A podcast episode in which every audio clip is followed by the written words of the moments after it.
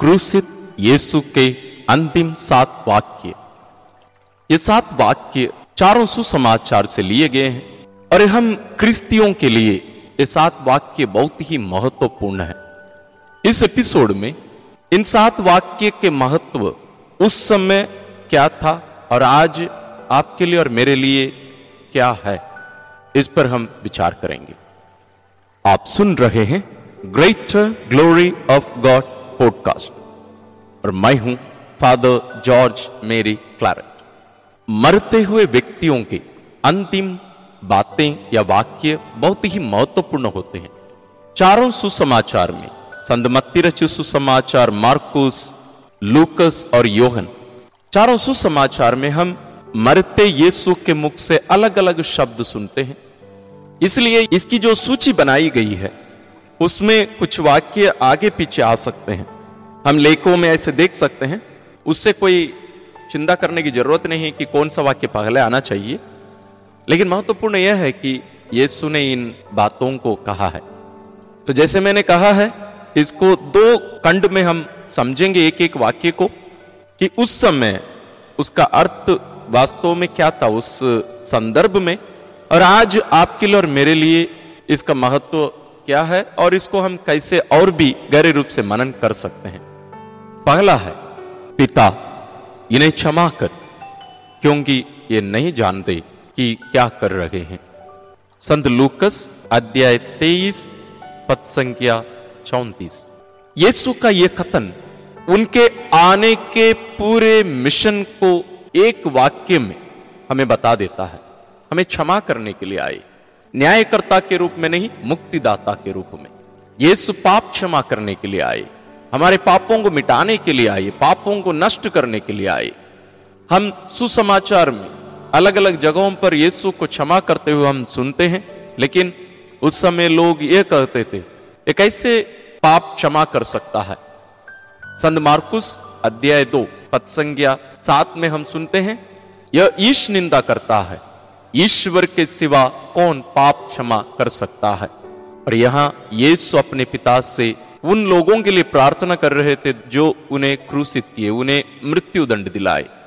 यीशु के शिष्य होने के नाते यीशु हमसे भी कहते हैं, तुम भी क्षमा करो।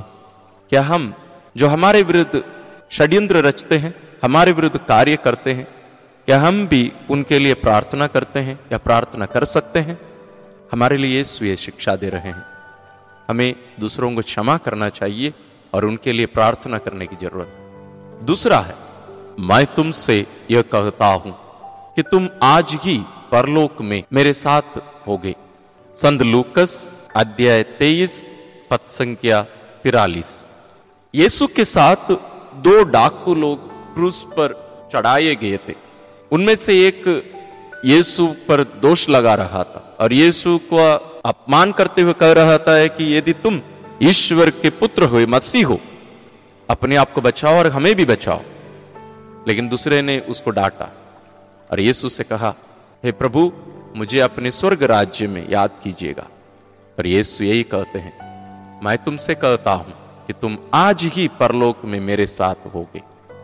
वो पश्चातापी डाकू अपने पापों को स्वीकार किया और उससे ज़्यादा यह महत्वपूर्णता है कि वो पाप स्वीकार करता है और यीशु के पास जाकर क्षमा माँगता है। यीशु से कहता है, मुझे याद कीजिएगा, जब हम पाप करते हैं, क्या हम यीशु के पास जाकर क्षमा मांगते हैं?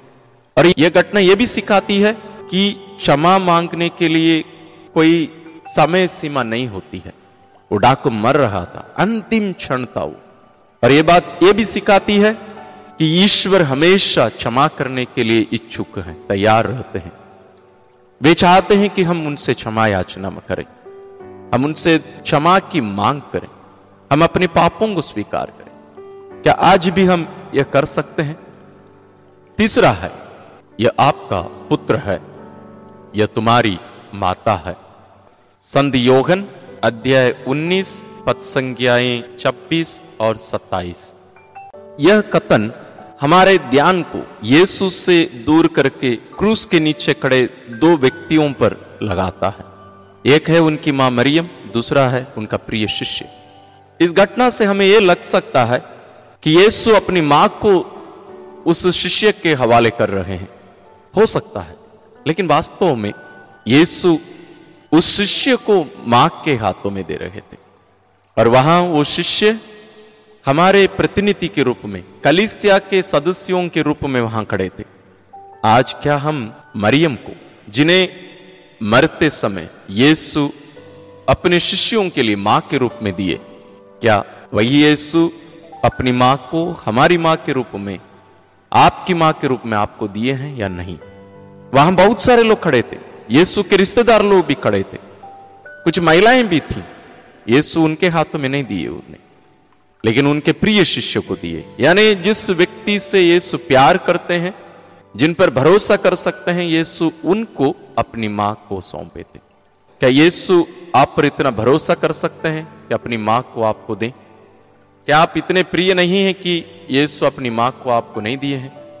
हमें मनन करने की ज़रूरत है। चौथा है, येली येली, लेमा, सबक सबाख थानी इसका अर्थ है मेरे ईश्वर मेरे ईश्वर, तूने मुझे क्यों त्याग दिया है? मत्ती अध्याय 27 पद संख्या 46 यह कथन स्तोत्र ग्रंथ अध्याय 22 का है।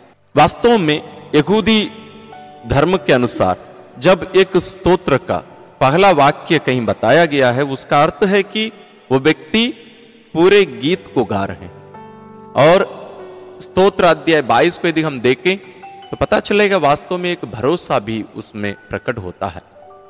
और यीशु के संपूर्ण जीवन, यदि हम देखें, ये पहली बार है जब यीशु पिता को ईश्वर कहकर बुलाते हैं। ये पहली और आखिरी बार है।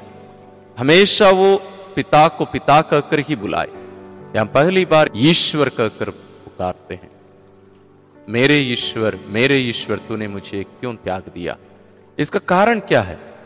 क्योंकि पाप हमें ईश्वर से अलग करता है। और उन्हीं पापों को यीशु अपने ऊपर लिए थे। जैसे नबी इसयस अध्याय बावन तिरपन में हम पढ़ते हैं। और कुरिंदियों के नाम संत पौलुस का दूसरा पत्र अध्याय पाँच पद संज्ञा इक्कीस में ऐसे लिखा हुआ है। मसीह का कोई पाप नहीं था।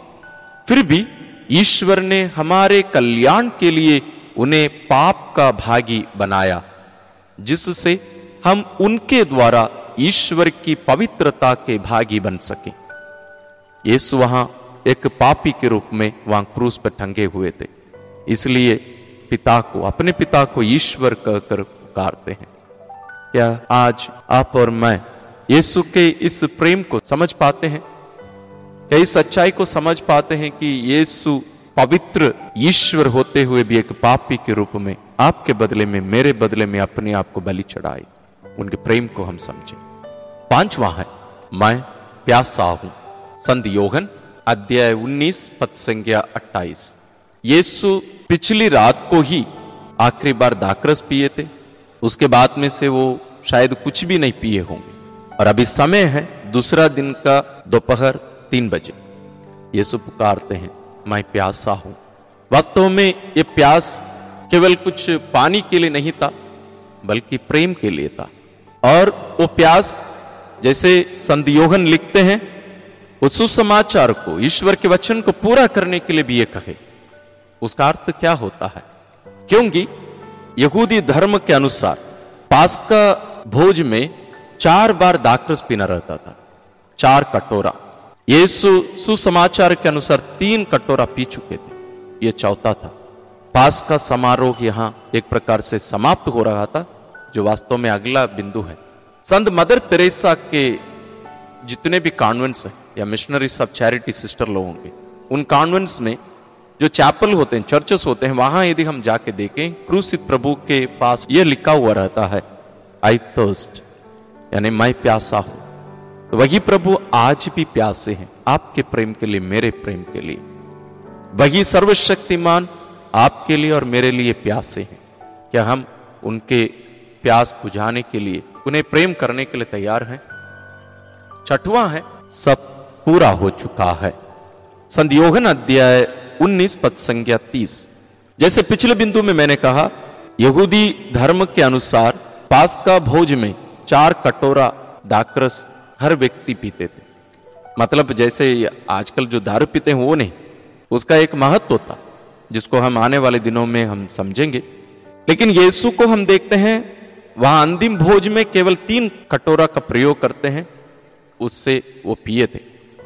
ये चौथा बार बचा हुआ था, जो वास्तव में इस नए विधान का पूरक था, वो पूर्ण करना था। और हम देखते हैं यीशु यहाँ क्रूस पर, वो खट्टी अंकुरी चखने के बाद कहते हैं, सब पूरा हो चुका है, ये समाप्त हो चुका है। जो मिशन कार्य के लिए वे भेजे गए थे, वो मिशन कार्य यहाँ समाप्त हो गया, यहाँ पूरा हो गया। सब पूरा हो चुका है। आज जो मिशन कार्य के लिए यीशु आए थे, वो कार्य वास्तव में उस दिन पूरा हो चुका। लेकिन आपके लिए और मेरे लिए उन कार्यों के फलों को यीशु अपनी कलिसिया के द्वारा संस्कारों के रूप में देते हैं। क्या हम यीशु के उस मिशन कार्य के जो फल हैं, उन्हें हम प्राप्त करने के लिए लालायित रहते हैं, अपनाने के लिए लालायित रहते हैं? सातवां वाक्य है, पिता मैं अपनी आत्मा को तेरे हाथों सौंपता हूँ। संत लुकस अध्याय तेईस पद संज्ञा छियालीस। यहाँ यीशु अपनी आत्मा पिता के हाथों में अर्पित कर रहे थे। यहाँ ज़रूर लोग यीशु को मारे, लेकिन ये एक उस प्रकार के एक मर्डर नहीं था। ज़बरदस्ती यीशु को उठा के वहाँ मारे नहीं थे एक प्रकार से। कहने का मतलब यीशु के हाथ में पूरी शक्ति थी। पूरा अधिकार था। इसलिए योहन रचित सुसमाचार अध्याय दस में यीशु कहेंगे, कोई भी मुझसे मेरा जीवन छीन नहीं सकता, मैं अर्पित करता हूँ। यहाँ यीशु दे रहे थे अपने जीवन को। पिता के हाथों में समर्पित कर रहे थे, सौंप रहे थे। मानो, ये कोई तोहफा और किसी को दे रहे हो। पिता, मैं अपनी आत्मा को तेरे हाथों सौंपता हूँ। आज हमारे लिए, उनके शिष्य होने के नाते और उनके शरीर के अंग होने के नाते हमसे भी यीशु यही चाहते हैं। हम भी पिता से यही कहें, पिता, मैं अपनी आत्मा को तेरे हाथों सौंपता हूँ। क्योंकि बपतिस्मा संस्कार के द्वारा हम यीशु की मृत्यु में सहभागी होकर उनके साथ दफनाए जाकर उनके साथ पुनर्जीवित कर लिए गए हैं। लेकिन क्या हम इस वास्तविकता को हमारे जीवन में जी पाते हैं? हमें आत्मसमर्पण करके सच्चा क्रिस्ती जीवन जीने की ज़रूरत है और यीशु हमें सिखाते भी तो ये रहे सात वाक्य यीशु के। इन वाक्यों के द्वारा यीशु आज भी हमें प्रेरित करते हैं। ये केवल एक शिक्षा नहीं, बल्कि उनकी भावनाएँ इन वाक्यों से प्रकट होती हैं। ये वाक्य हमें प्रेरित करते हैं। और इन वाक्यों में कौन सा वाक्य आपको सबसे ज़्यादा प्रभावित करता है? आप ज़रूर कमेंट्स में डालिएगा। और आप इन सातों वाक्यों को क्या करने वाले हैं? हम ये कर सकते हैं, इसको हम लिखकर हर दिन एक एक वाक्य पर मनन कर सकते हैं। और क्या किया जाता है? इनके बारे में हम इसके पहले भी एक वीडियो बनाए हैं। उसमें भी हम बताए हैं। आप उसको नहीं देखे हैं तो हम डिस्क्रिप्शन में लिंक दे रहे हैं। आप ज़रूर उसको देखिए और मनन करिएगा। और ये मत भूलिए कि आपको इन सातों वाक्यों में से सबसे कौन सा वाक्य आपको प्रभावित करता है और आपको प्रेरित करता है, उसको ज़रूर लिखिए और अपने दैनिक जीवन में इन बातों को अमल करिए, अनुभव करिए। ईश्वर आप सबों को आशीर्वाद प्रदान करें।